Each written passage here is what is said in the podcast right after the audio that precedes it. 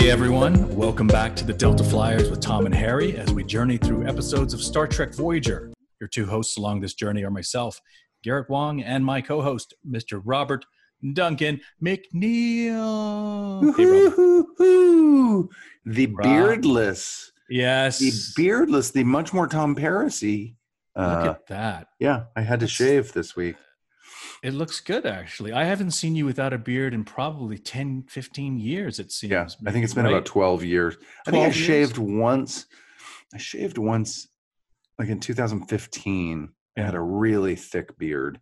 I had a long one. I had, I directed this pilot, and I remember I didn't shave the whole time after I got the job because I was like, "It's good luck. This is my good luck beard." So I had a, a nice long hipster beard, and I mm-hmm. shaved it all off to nothing. And then I was like, "What did I do?"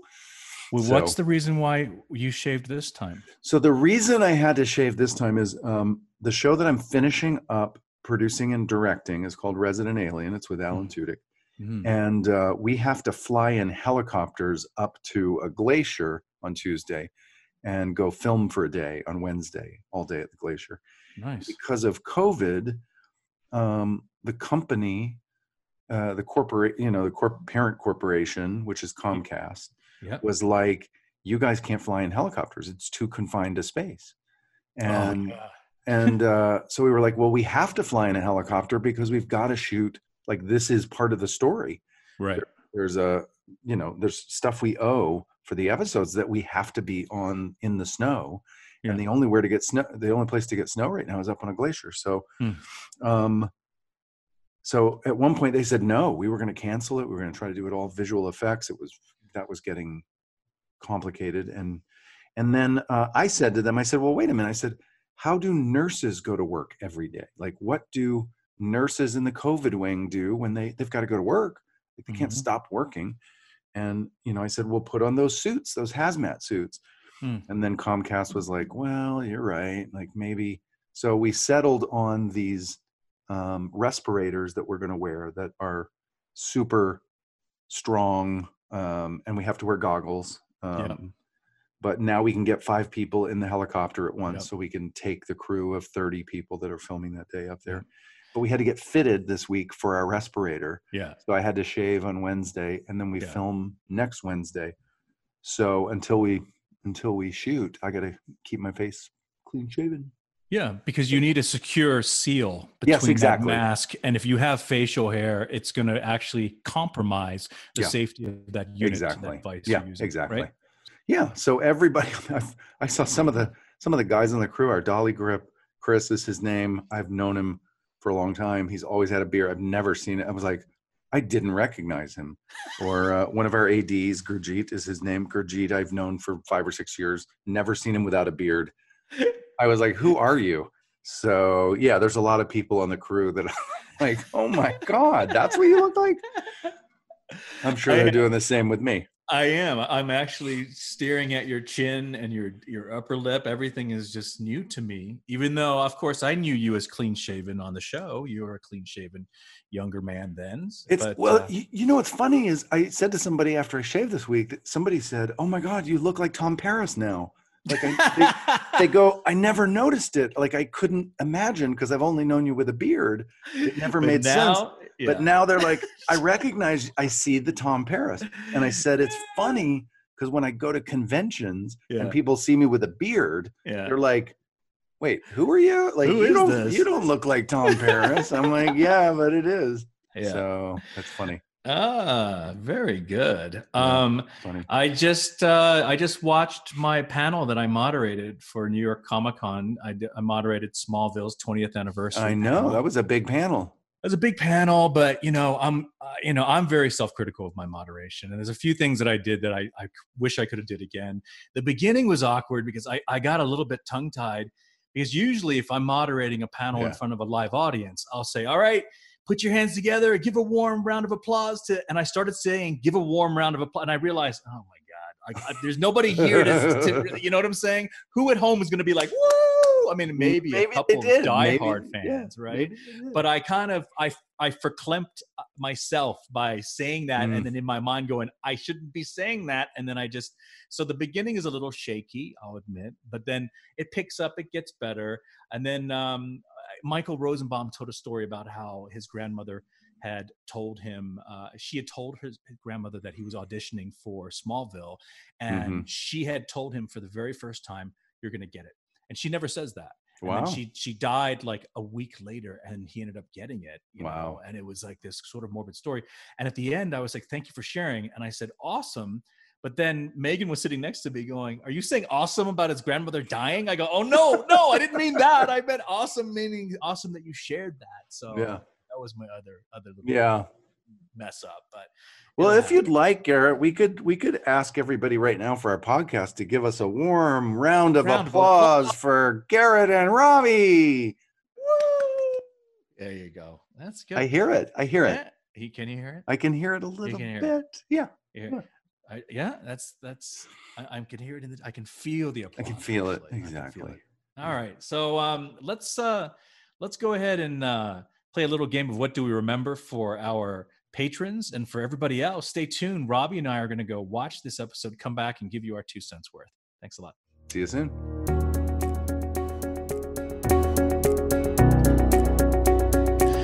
We are back, ladies and gentlemen, from reviewing Cold Fire. Yes. Well, we didn't review it yet. We're not back.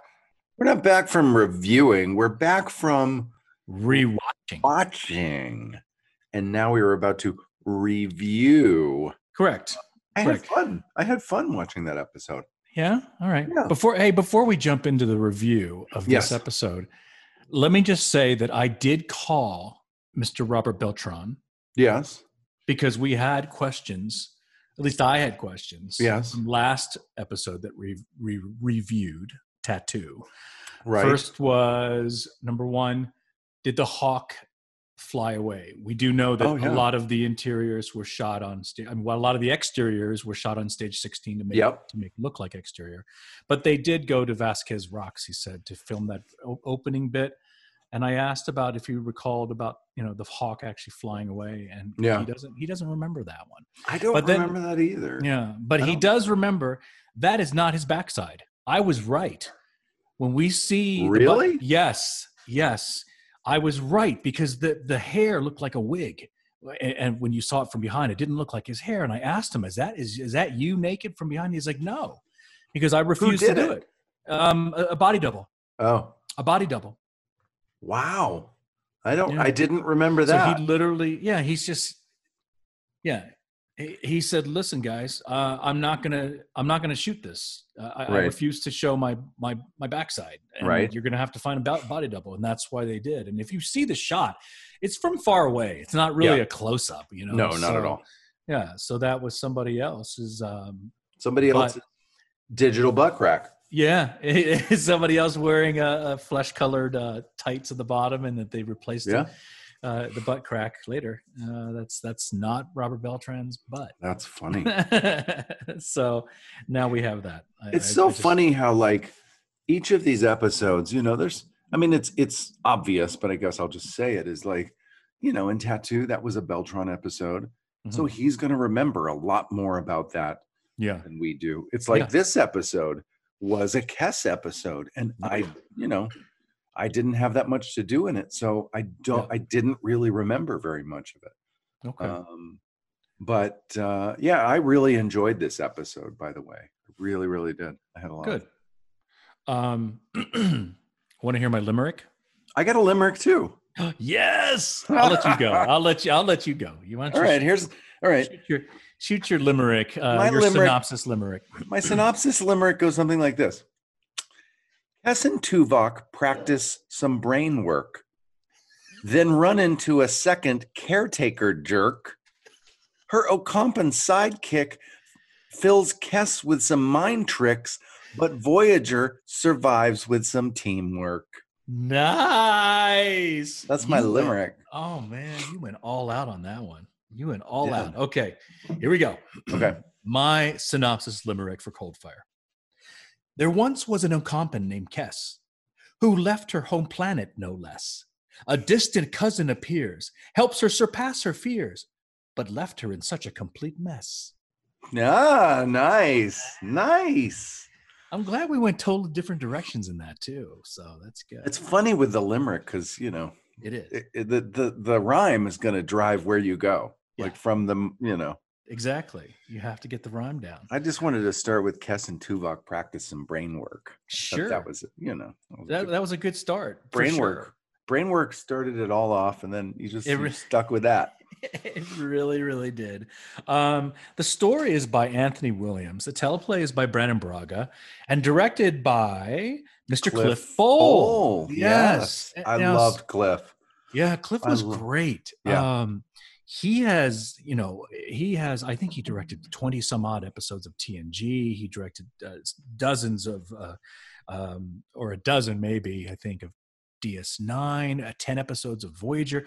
But you know, he directed as early as Six Million Dollar Man. You remember Yeah. that that series Yeah. that when we were kids, we were watching that uh, as kids. And No, Cliff was a that. real old school veteran television director from Hmm. the old school. I uh, I remember I shadowed Cliff. I really liked Cliff a lot. I shadowed Yeah. him to learn about directing, right. and he had mentioned to me one time that he was going over to do an X Files episode Hmm. at Fox on the Fox lot. And uh, I said, "Wow, I'd love to come shadow. You know, shadowing on Star Trek is great, but I'd love to learn about other shows Yeah. as well. And if uh, would that be okay if I came and shadowed you?" Yeah. And he said, "Sure. Let me um, check with the, the people there." And he did, and put me in touch with them. So I got um, approved to come shadow, and shadowed over at uh, at X Files a little bit. Yeah. Nice. Yeah, Cliff Bole was uh, because he was so well connected and had been around a lot. Um, Mhm. he was a really important person for me in learning to direct, and um, yeah, I just I I thought he. Uh, yeah, I thought he was great. He had a very old school kind of personality, you know, the old director of like, I'm the boss, do what I say. You know, it was a little bit of that, but I, I appreciated that. Like I always felt we were in good hands with Cliff. We, you know, we didn't work as long. Yeah. Our hours weren't as long.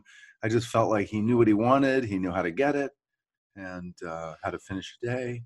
So Mhm. yeah, But Cliff, what set him apart, or at least what I recall of, of Cliff, was that he had a very um, specific style of how he dressed. Like he would show up on set with like a bolo tie, uh, denim shirt, like a Yes. you know, like a kind of a jean shirt. cowboy. A He's a little bit of definitely- a yeah. cowboy. Yeah. Yeah. So I look at Cliff and I thought, okay, this guy lives in Colorado. He's like a rancher. You know what I'm saying? Right, like he looked like that's that's what his MO would be. If you saw him but didn't hear him speak, didn't know what he did, you'd think Yeah. that guy owns a ranch in Colorado. Period. End of story. Yeah. Right. But he was definitely uh, old school Hollywood. Been around forever. Passed away in 2014. So Yeah. um, uh, he's no longer with us. Um, but uh, definitely someone that I look forward to when he did direct. I, I just knew, okay, this guy's going to be cool. There's a There we go. There's a picture of him right there. Yeah, There's Cliff. right in the middle. Tuvok is standing there, and there's Robbie. That is There's young- clearly, yeah, young Robbie from an episode where they got to go back to planet Earth, Yeah. and Robbie gets to go to the uh, Griffith, Griffith Park Observatory and hang out with uh, uh, Sarah. Um, I'm blanking. What's the comedian's name that you worked with? Sarah Silverman. Silverman. Yeah. Exactly. See, this is the thing, Robbie. The older I get, the names just start just escaping my my brain. Yeah, they just I know. just Me too. There. Me My too. mind is not as as solid. There you go. There's Cliff again. Yeah, Yeah. There's Cliff he's on directing uh, DS9. TNG Yeah. uh, or DS9. Yeah, it could be DS9, right? So, uh, yeah, Cliff Bole, definitely somebody who who uh, once again was someone I look forward to. If I saw him uh, on the first day of filming, I go, "Oh, it's Cliff, cool." You Yeah. know, just a really Yeah. easy to get along with guy, right? Just Agreed. no Agreed. airs. He never put on airs, which is really good. Yeah. Cool. Um, so in this episode, oh, and the other thing about Cliff, um, he directed the TNG episode "Conspiracy," which is where we see the appearance appearance of the aliens known as the Bolians, and Bolians were named after Cliff Bole Cliff because his last that's name, right. which is. I, I don't think there's any other director that got, you know, there are no McNeil eight- aliens running around, right? So No. but uh, Bolians, yeah, are right. real. I forgot that. I heard that. I remember hearing that that they had named the Bolians after him. Such a cool piece of trivia, though. Yeah. Right? I mean, to be Yeah. a director of a sci fi show, and then the producers go, guess what? We're going to name these aliens after you. it's so like, funny. huh? Yeah. That's so funny. Right. I, I would have I would have thought that an alien would be named after an executive producer writer first before like they would be the Braga Bragaians, Bragans, yes, yeah. or, or or the uh, yes. Uh, or the Berminon- Berm- Bermino- Berminonians, yes. Berminonians. Bermaxians. the Bermaxians, yes. Um, but yeah, but Cliff gets his own alien species, which is pretty Yeah. damn cool. the Bolians. Um, yeah. uh, so the very first scene is Tuvok training Kes in in mind kung fu, right? Yes, but before that, even before that, there was a recap. Did you Oh, the see recap. re- yes, the recap. The yeah. recap. So I don't ever remember a recap on our show, and in fact, I think it was um, um, Majel's voice. it was her voice. It was Majel's voice Yeah. doing this recap about the caretaker, and Yeah. Which I thought was really interesting because we never had a recap on our show. Well, yeah, but it's even more interesting because recaps and typically when you're watching any type of episodic series, the recaps happen in the season opener of like season two, episode one. You know, Yeah. they recap what happened in season one going into season two. We are already into the thick of season two, and they throw this recap in. Yeah. You know? But I think odd. they really wanted to land the idea that uh, the caretaker. Um, they even had a, a clip of that quote that you Yeah. mentioned about right. there's another, you know, my partner, my Right. mate. Yes, she does say somewhere. mate. I was wrong. I thought it was just a friend, you know, or a coworker, but it's a mate. So, yeah, my mate is out there. my mate. Anyway, so that yeah, the recap I found really interesting because that's Mhm. unusual for us. Yeah, Unusual definitely. All Star Trek shows. I don't really Yeah. remember seeing it on any of. No, no, it's it's it, it's a very rare. It's a unicorn. Yeah, you know, Yeah. to have a to have a recap on Star Yeah. Trek. So then, in this scene where they're you know Tuvok is training Kes, then she focuses in, and all of a sudden she can hear Neelix, and then he tells her to just block out all the voices, and then we start hearing about Neelix getting a haircut, Getting- which is another thing which we don't even ever we never see anyone getting a haircut. No, no, Right? and we never. don't even and then we learn about neelix is very peculiar uh, particular about how long his ear hairs need, need to be and, and we're thinking like, I wonder if, but I wonder, you know, because they, pr- I don't know that they wrote the dialogue for Neelix. They probably just said in the script, and she hears Neelix's voice, yeah and they probably had had Ethan Phillips go to the ADR stage and said, "Oh, just talk about a haircut or something," and I bet you the ear hairs. I, my guess is that was his improv that they just said, "Oh, just you know, yeah talk like you're getting a haircut," and telling him, and he talked started adding the ear hair. That sounds like an Ethan Phillips. that sounds about right definitely but it was very peculiar because i don't Very remember funny. hearing i don't remember the at all anything about ear hairs and then watching that i started laughing I Yeah. cute And then she Um, laughed. She laughed. she did she giggled yeah. She was. She was- I, I have to say, I I really am enjoying watching these episodes because I had forgotten how important Kes was these first couple of seasons. She really had a ton. She had a lot more to do than I did on the show than Tom Paris did. Honestly, like she did. I mean, and her stories weren't just interesting character sh- Yeah. stories; they were tied into the overall ships. Yeah, the Yeah, the, the ship's arc. ex- arc of the sea of the first couple of seasons. She was Mhm. really and tied into the development of the doctor character yeah and tied into all kinds of things. I mean, we really could not have become the show we did without that character and without Mhm. Jennifer Lien's contribution. She Mm. she was great. yeah she was an integral part of the crew Yeah. Um, the first bridge scene that we see, uh, Mhm. there is a point where Janeway glances back at Chakotay, who then flashes a very boyish and and He's smiling. grin. He's that smile. It was He's like smiling at that? her a lot in this Yeah. episode. Yes. And it's not really explained. Like why No, the only it's thing I- almost like they had Nookie. To me, It's It- it's, like, like you know what I'm saying. It's like hey, like that. well, it's funny because um, there's a couple times in this episode where I thought the actors were sort of smiling about things that weren't really a part of the scene, like when when Gary, um, um, when he said, um, he said, "Well, would you would would you guess that I am 14 years old? And he's sort Right. of, he looks like he's about to laugh. And then she looks like she's about to laugh. And, and she goes, Well, I'm two or something. She's like, No, that's not possible.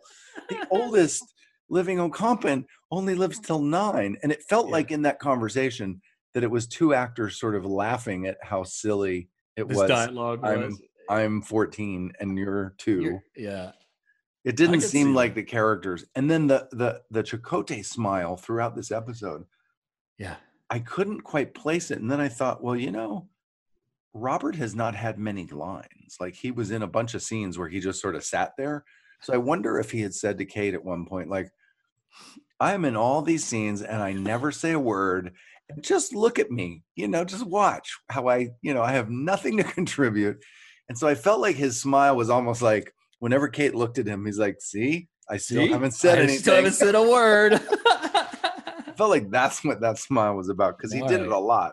He did. He did. I just found it interesting because typically Chakotay is very he's he's a very straight laced kind of businessy kind Yeah. of dude. Yeah, he's very kind of dry and to- hard to Yeah, eh, read. yeah, hard to read. Yes, And and, he then for him to have that, very- and yeah, and it was a it, it was a very endearing smile. It was it was warm and it was boyish, is the Yeah. way I described it. So agreed. um, Voyager is known as the ship of death. you remember I that scene? know, yeah, yeah. in, this, in the briefing room. It's I, like, I got to go back though when that when the when the the the remains of the caretaker, the rock, Uh, yeah, yeah. starts making that noise. I was like, "Oh my god, that is the most irritating sound I've ever heard in my life." Make it The high stop. Pitch That, squeak that like kind of. yeah, it was like nails on a chalkboard. that and the it- and- rock made. Yes. and it happened a few times and i was really glad that that tuvok said i'm going to make a toxin for this thing. If it keeps making this noise i'm going to kill it. Because i was ready to kill it the first time it made that noise. Um, and by the way tuvok's quarters where he's teaching Kes, that's janeway's quarters redressed. It's the same side. Ah, yeah he Interesting. maybe because he's a senior officer he gets the larger quarters i know you and i and B'Elanna um, i can't remember who else but we had smaller quarters over by sick bay but tuvok's quarters Yeah. had, had nice windows and he was in the same spot where they would put janeway's quarters yeah. Well, we also made mention of when we saw Kes's quarters, not in this episode, but in a prior episode, how they looked larger, it, like Yeah. almost like they were. Like it was meant for an, a senior officer. Then that that Uh-huh. person um, died or something happened to them, and so then Kes got that. You know, Yeah, maybe. quarters. Yeah. did she share quarters with neelix i always don't assume i assume so but i don't know I don't. That's a good question.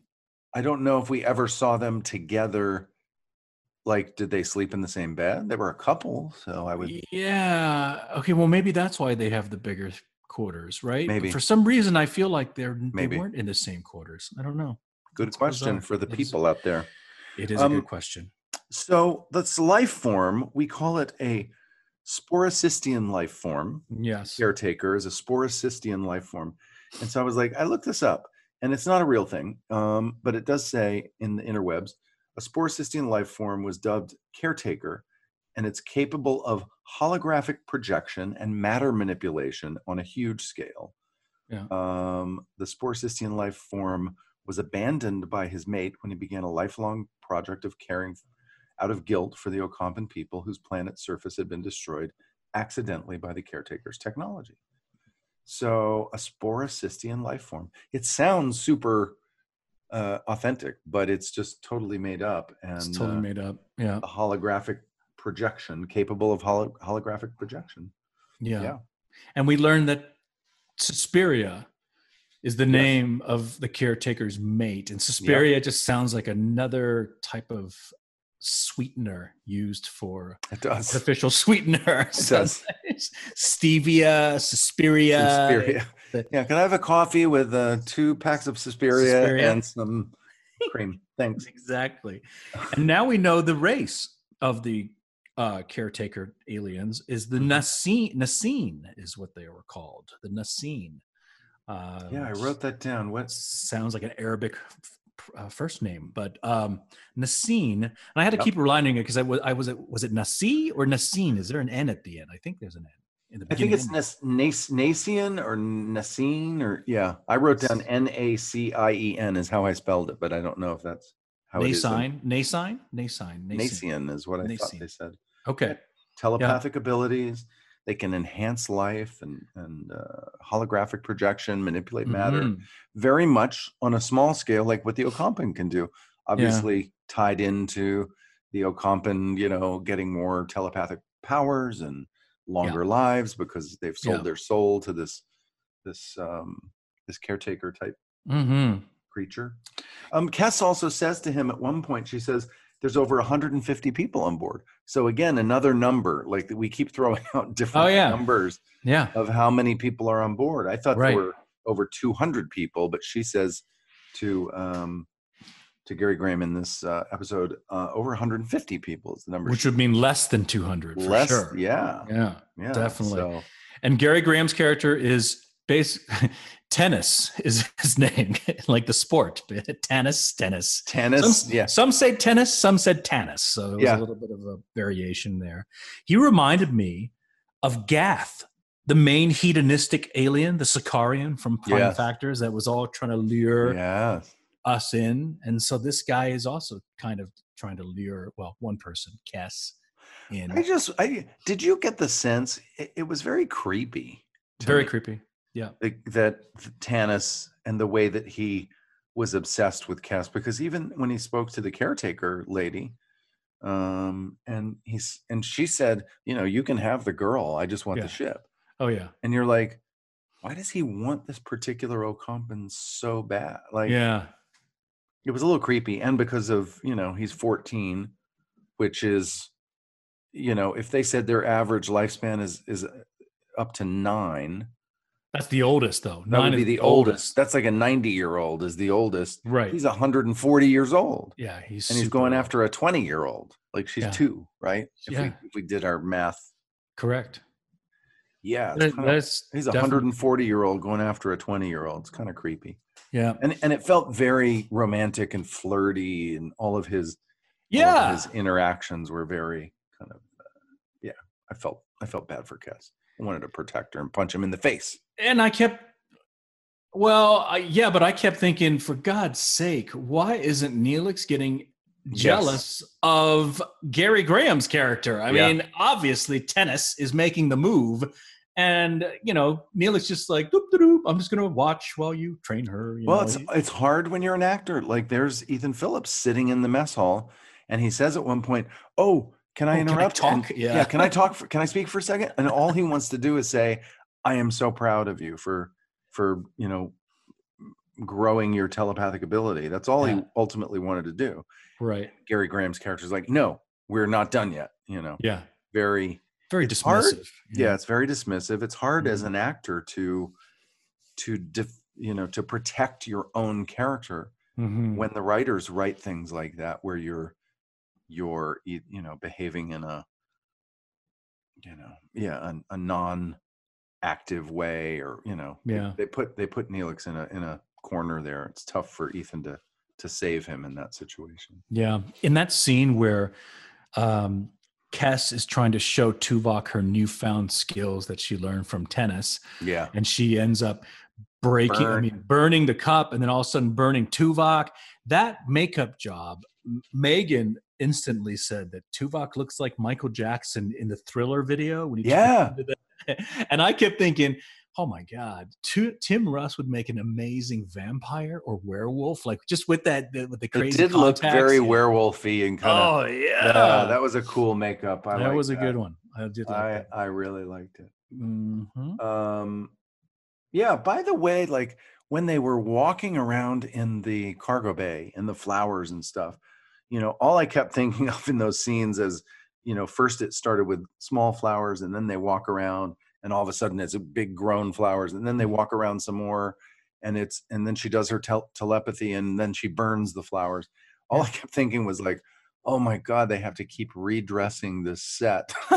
with, like- like oh that's such a pain in the butt to have to stop and then redress the whole set and And yeah, but because that wasn't CGI. That was actually No, real plants that they brought in that were more in bloom, right? Yeah. When sh- when they end up getting yeah, uh, small more- plants and yeah, then the big plants, big plants, and then the dead plant. plants. Yeah, Yeah, was- and every ah. time you change, you know, every time that happens, you got to redress the whole. You got to stop and redress Yep. the whole set, so you can't shoot. You yeah. can't film the scenes straight through without stopping and redressing everything. And I don't know. Mhm. That's just. It's hard for me to watch any television anymore I hear you. without You thinking about production stuff. You Sure. know what I mean? Like, oh, that was hard to shoot that scene. You know, Yeah. that would have been.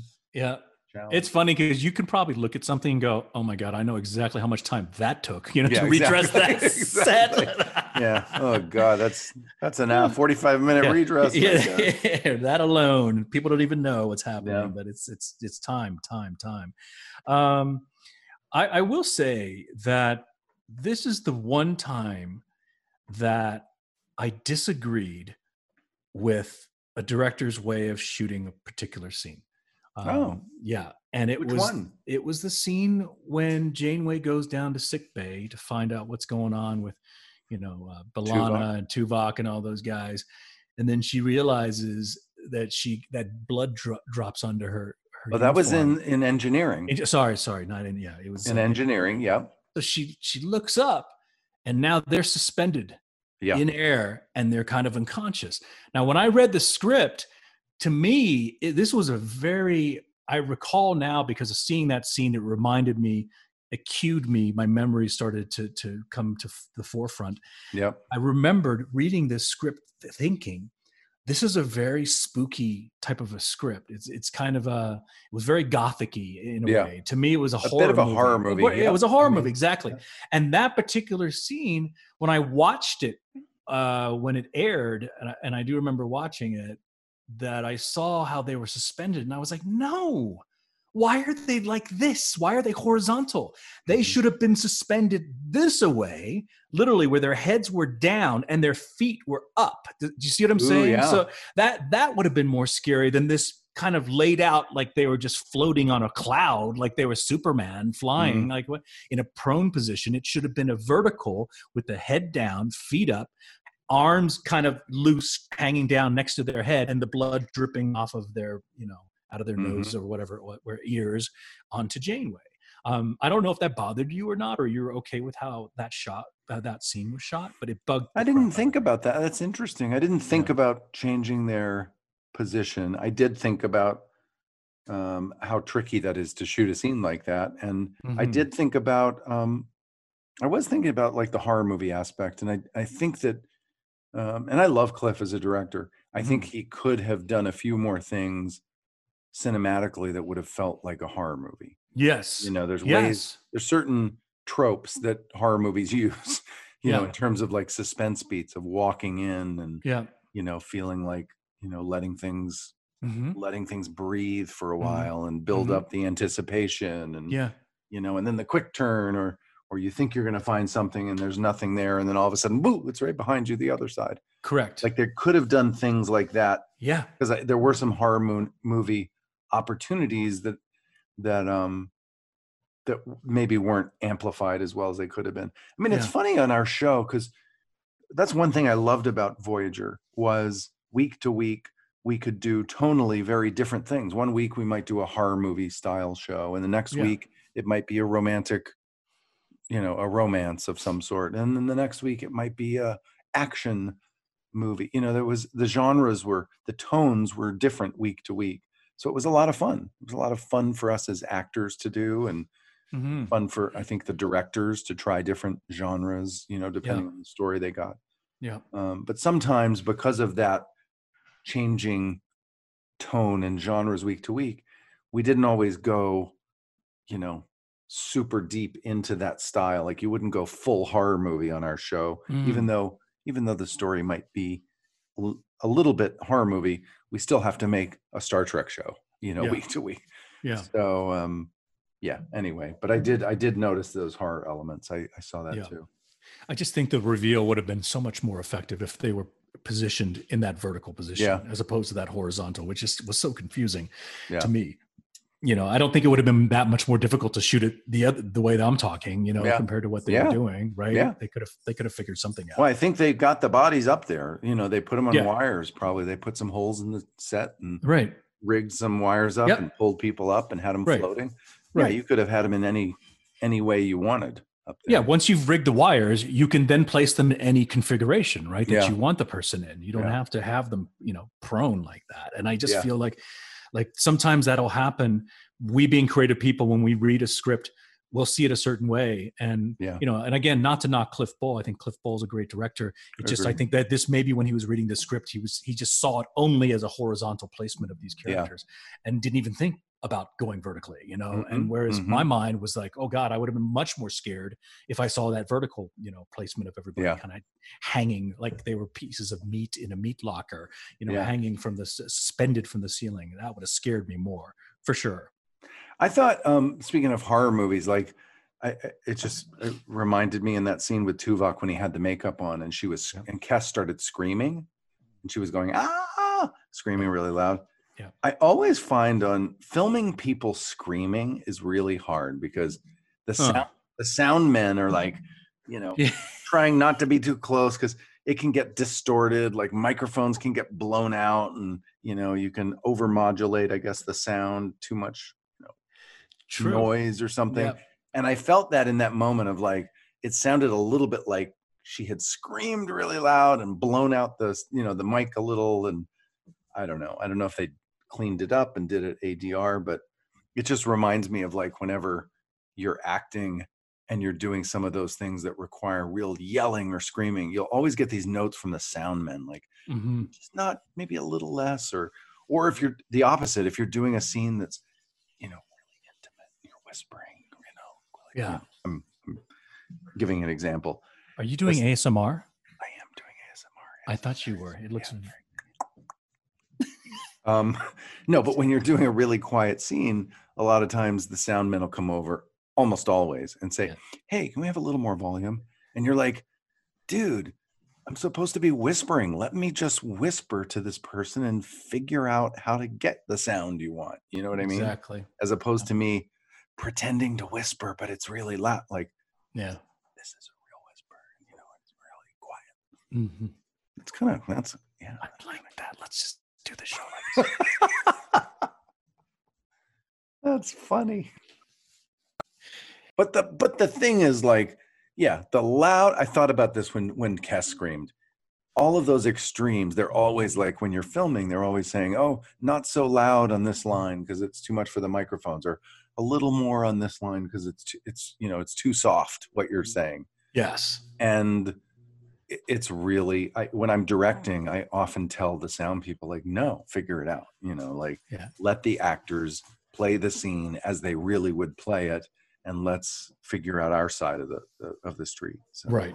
Right. um okay so that Yes. little the little girl i found the little girl part to be very confusing it almost felt like why did they make her a little girl i, I just didn't understand why she took on that form was it just a misdirect so that they would think oh this is this is the caretaker and she's not threatening because this is Well, do you think I I kind of felt like when we saw the caretaker from the from the pilot episode, he Yeah. was represented by this very old man on the banjo, yeah and he was dying. So I kind of felt like Suspiria, his the mate of the caretaker, is not dying, is still full of life. So they represented her in the opposite of Oh, an old old Okay. character. They they picked the youngest, you know. Uh, a female that they could find, a little girl, to represent the the youthful, not the youthfulness. But That's the interesting. I didn't think of it. Yeah, I didn't think of it that way, but that makes Mm. sense. That I was just thinking of it like, are they just trying to make a scary girl? Like it seemed arbitrary, but no, that Yeah. makes sense. Yeah. That she was younger, that Suspiria was younger and represented by this youthful. Right. Um, And if they are going down the horror kind of genre take, it is Yeah. creepier to have a little girl, as in The Shining. she was You creepy. see the two twin girls in the hallway. That's creepy. You know what well, I'm saying? Especially just- when the voice changed, when it went from oh, when it went yeah Yeah. to yeah, yeah, yeah, that was creepy. that was That was pretty nutty. creepy. That was nutty. It also just- was creepy when the little girl changed into the caretaker. I guess the real caretaker is like an alien, is like a It- like a worm. It's like a What is it? tentacle. It's like an octopus tentacle or some type, some type of weird. Is that what it was? I thought it was like it a worm. It could be a worm with like little spikes on it or something. Mhm. But it was just, uh, you know, this kind of weird. And I'm sure, you know, if if Voyager was filmed today, the CGI would be probably much more impressive than what Yeah. we saw. I mean, that was kind of like, eh, it's like a purple, you know, Twizzler stick or something like that. It's just, I don't know. It's not really that scary. Um, the the uh, I, I want to just bring up this is on a side note. We uh, last night Megan was like, I want to watch this show, and it was The Haunting of Bly Manor. So it was Oh, that's the new haunting of Hill House. Was the old the first season? correct. The same people who did Haunting of Yeah. Hill House did Haunting of Bly Manor, and the setup of this whole whole series is literally Janeway's holodeck program. Like it's this it's this woman going to England at this at this really this oh God. huge mansion of some lord to become the governess of these two children and it's uh, and it's like wait a minute wait a minute the haunting of bly manor uh, were these Is writers sitting Janeway's- is based, yeah uh, were they voyager fans or were they watching the episode of voyager and they go hell funny. this is the setup for our next tv series That's like funny. that so yeah Yeah, I guess for me, first of all, I think smart of Tuvok to develop this toxin for the sporocystian life form. Good thinking, smart. He's always on a defensive, you know, kind of mindset to to have something in our back pocket just in case we need it, a weapon or a defensive weapon of some kind. So we needed it, and we hit up that little girl with a toxin, and then we put a force field around her, and then Janeway kind of tells her the truth. Look, we didn't kill your dude.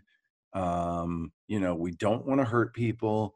And then janeway does something that she does a lot in the series. Um she risks everything and t- tells tuvok take down the force field. Yeah. Let She's- this all powerful you know worm that was about to kill all of us let Mhm. it out and let's just hope that it that it trusts us now that i've talked Yeah. to it for 10 seconds Yeah.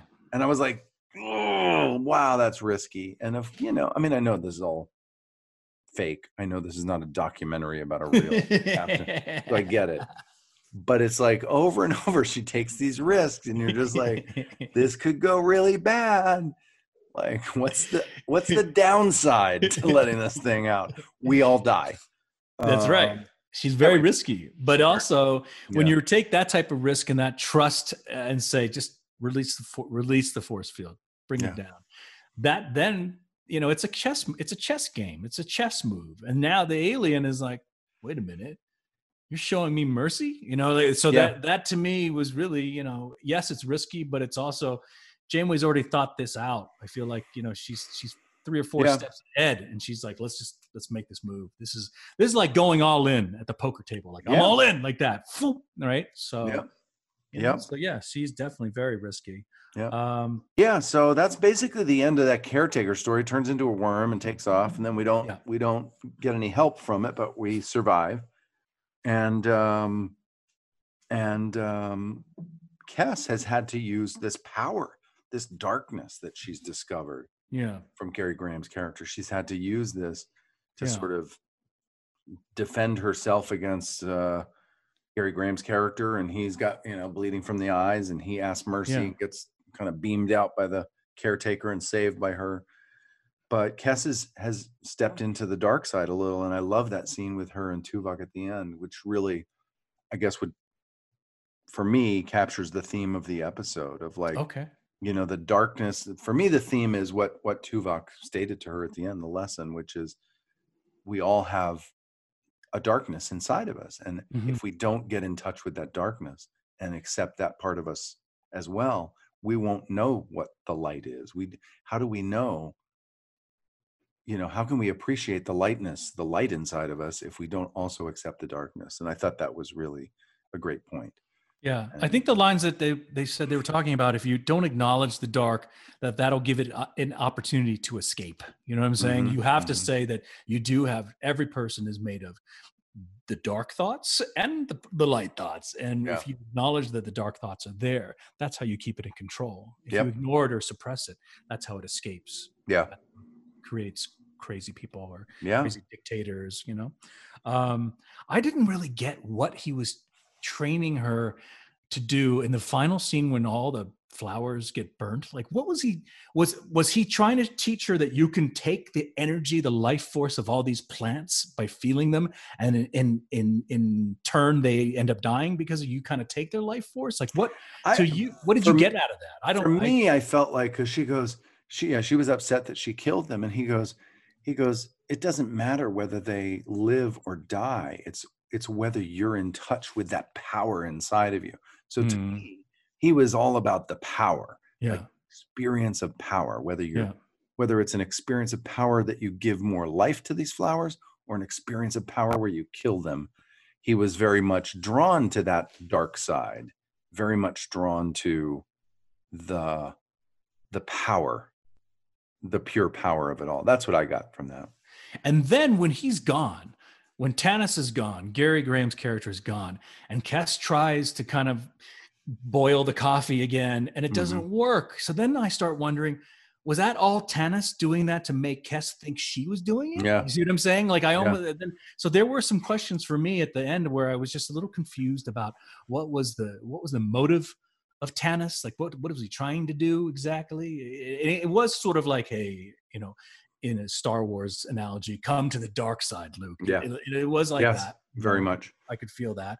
very but I still wasn't sure, you know, did Kes really do the burning? Did she really, you know, was she Mhm. just kind of there as a puppet for Gary's character to, yeah you know, I, don't, I don't know.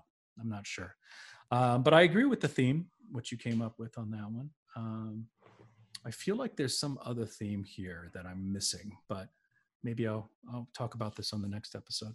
That's gonna be my thing. Bring up stuff on the next episode for what we just talked about. good to have a follow-up you gotta have all. good to have a follow-up yes. Right. totally is. Um, all right, guys. So join us next week when we rewatch, recap the episode Maneuvers. Maneuvers. Thanks, Robbie. thanks see you- buddy